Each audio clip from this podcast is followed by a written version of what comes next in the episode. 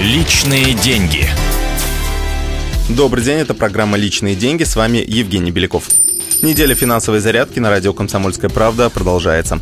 В прошлой передаче мы узнали о том, зачем нужен резервный фонд. А сегодня поговорим о кредитах. В терминологии финансистов кредит – это пассив то есть то, что отнимает у нас деньги, причем с завидной регулярностью. Я думаю, большинство из нас теми или иными видами кредитов уже пользовались и поняли простую вещь. С одной стороны, заемные деньги дают возможность купить вещь сразу, с другой, за это потом приходится переплачивать в разы. Особенно если речь идет о кредитах наличными, когда деньги берут в банке, чтобы сделать ремонт, купить бытовую технику или просто потратить на повседневные нужды. Будь у таких людей хоть какие-то накопления, прибегать к банковским кредитам не пришлось бы. То есть проценты по кредиту – это плата плата за наше неумение откладывать деньги. С банком такой фокус не пройдет. Платить придется в любом случае, иначе коллекторы замучают. Вот хорошее упражнение, чтобы внедрить у себя хорошую привычку. Как только получаете зарплату, сразу же откладывайте 10, а то и 20% от всей суммы в отдельный конверт или переводите на накопительный счет. Оставшихся денег вам все равно хватит до следующей зарплаты, вот увидите.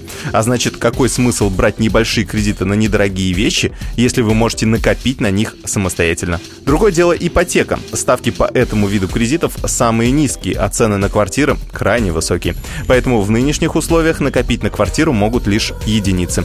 Остальным приходится влезать в долг к банку, но при правильном подходе все риски можно свести к минимуму и сделать выплату кредита комфортной комфортной для заемщика. И последняя истина и одновременно упражнение.